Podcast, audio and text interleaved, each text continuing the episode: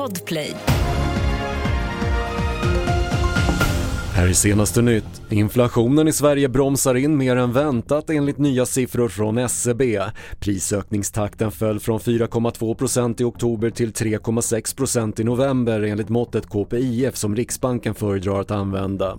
Framförallt är det fallande el och drivmedelspriser som bidrar till att inflationstakten minskar. Ett glädjande besked tycker jag ändå. Eh, man förväntade sig att eh, den skulle komma ner till 4 så 3,6 är ju ganska betydligt större sänkning än, marknaden marknaden trodde. Så ett, eh, en tidig julklapp får man väl ändå säga. Det sa Magnus Hjelmér, privatekonom på ICA-banken. En man i 20-årsåldern har anhållits efter en explosion vid ett flerfamiljshus i norra Uppsala före midnatt.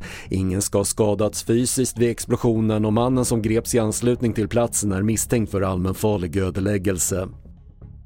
Och Region Västra Götaland varnar för papegojsjukan efter att fem fall konstaterats på kort tid och man uppmanar till försiktighet vid kontakt med vilda fåglar. Papegojsjukan kan ge influensaliknande symptom med muskelvärk och i svåra fall ge allvarlig lunginflammation. Fler nyheter på TV4.se. Jag heter Patrik Lindström.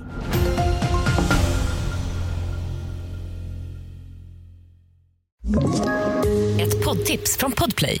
I podden Något Kaiko garanterar östgötarna Brutti och jag, Davva, dig en stor dos skratt.